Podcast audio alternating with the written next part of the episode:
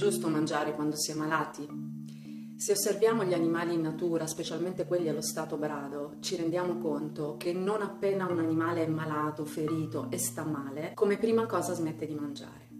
Questo perché è ancorato profondamente alle proprie radici naturali e sente il bisogno, l'istinto primordiale di sopravvivenza. Quindi per prima cosa, quando un animale è ferito e sta male, rispetta le regole naturali che sono quelle del riposo e del digiuno. Possiamo osservarlo anche nei nostri animali domestici, sebbene noi ci sforziamo di farli mangiare, loro si rifiutano, perché sono ancorati alle loro radici naturali. Durante una malattia un organismo ha bisogno di ricostituire i propri sistemi, di riparare gli elementi e di rafforzare le difese immunitarie. Un organismo ha bisogno di ricostruire tutti i suoi meccanismi nel corso di un processo di guarigione, attivare i propri linfociti e le difese immunitarie rinforzare la carica probiotica, azionare i recettori, liberare la circolazione linfatica e quella sanguigna dalle tossine per permettere una migliore circolazione e l'eliminazione delle scorie e delle tossine. Un organismo quando è malato non può nel frattempo, mentre sta cercando di riparare a questi danni, usare la sua energia per la trasformazione del cibo, energie che verrebbero rubate al processo di guarigione. Quindi lui in questo caso rallenterà il suo processo di guarigione. Infatti già tutti gli organi digestivi inviano proprio al cervello un segnale di chiusura, di smettere di procedere con tutte le normali funzioni del corpo, lasciando il testimone a quello che è in quel momento la priorità dell'organismo, cioè la guarigione, il tentativo di riparare al danno, all'infiammazione. Tutti i sistemi cedono il passo all'attivazione del sistema di emergenza, lasciando a lui la priorità. Insomma, si fanno da parte. Forzare in quel momento l'introduzione di alimenti può essere più un danno che un aiuto, solo che eh, gli esseri umani, lontani dal proprio istinto naturale, si sono dimenticati tutto questo. Infatti quante madri si preoccupano che un figlio durante una febbre o durante un virus non mangi, perché il senso di debolezza e di abbattimento si fa avanti e questo sembra uno svantaggio per la guarigione. In realtà non è così. In realtà il nostro corpo, come dicevo, si sta organizzando per guarire, quindi bisogna lasciarlo fare. Quindi diciamo che un digiuno durante una malattia è da vedere come qualcosa di positivo, non negativo, perché durante la malattia e durante quindi il digiuno che il nostro corpo sente di fare si attiva un processo fantastico che si chiama autofagia. E l'ho già spiegata diverse volte, ma la rispiego volentieri in questo contesto di guarigione perché l'autofagia è guarigione. Cos'è l'autofagia? Auto significa auto e fagi significa mangiare, quindi significa letteralmente autoalimentazione. L'autofagia si è attivata nel nostro DNA nel corso di milioni di anni e si è attivata soprattutto in quei momenti in cui eh, l'essere umano non aveva da mangiare. Quindi il nostro DNA si è organizzato per far sì che durante questi momenti in cui non c'è nessun tipo di cibo introdotto, l'organismo si nutra di quello che ha in riserva e faccia pulizia. Quindi l'autofagia diventa una vera e propria risorsa di pulizia e di rigenerazione del corpo anche durante una malattia. L'autofagia è stato dimostrato che ripristina la rigenerazione cellulare, quindi la creazione di nuove cellule e l'eliminazione di quello che non serve. Quindi se noi ci troviamo in una malattia di fronte a un corpo intossicato che in realtà si, si vuole pulire in quel momento, quindi il sistema immunitario sta attivando tutta una serie di guardiani, di linfociti, di sistemi di difesa per cercare di eliminare tutto un carico di tossine che noi abbiamo e permettere al corpo di guarire, l'autofagia in quel momento, quindi il fatto di non mangiare, fare aiuta la velocizzazione di questi sistemi di pulizia, dando la possibilità al corpo di eliminare tutta una serie di scorie di tossine che durante la malattia sarebbero di ostacolo per la guarigione, quindi liberando la circolazione linfatica, liberando la circolazione sanguigna, gli organi, in quel momento anche gli organi di depurazione e di trasformazione si organizzano per far sì che queste scorie vengano eliminate. Quindi il nostro corpo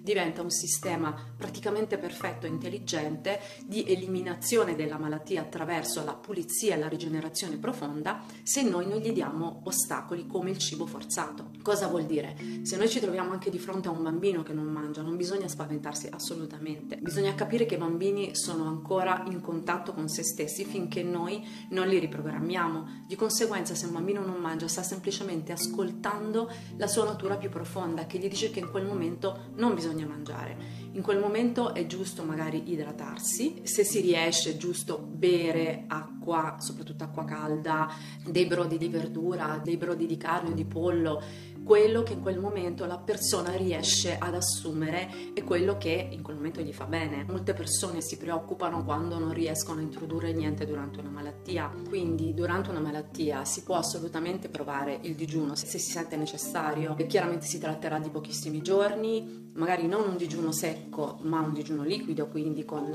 liquidi caldi, acqua calda, acqua e limone, acqua e zenzero, tisane, brodi di verdura, il famosissimo brodo di pollo, un rimedio delle nostre nonne. Questo a seconda della situazione di ognuno ma forzarsi di mangiare non è assolutamente produttivo. Nel momento in cui noi siamo malati avviene questo processo di cui parliamo spesso che è l'infiammazione. In questo caso è un'infiammazione acuta, è un'infiammazione che risulta un sistema eh, di allarme per il nostro organismo, per il nostro sistema immunitario che vuole a tutti i costi andare ad aiutare eh, il corpo a liberarsi il più efficacemente velocemente possibile dell'ospite indesiderato che può essere un virus, un batterio. Diamo la possibilità al nostro corpo di agire eh, senza nessun intoppo e senza nessun ostacolo, perché è istintivamente portato a fare questo. Se noi riusciamo a non distruggere questo processo naturale, non abbiamo bisogno di grandi aiuti esterni per guarire da una malattia. Certo, quando poi ci sono dei bambini bisogna stare più attenti, bisogna chiaramente sempre consultare il medico, però dal punto di vista alimentare è bene non assumere per esempio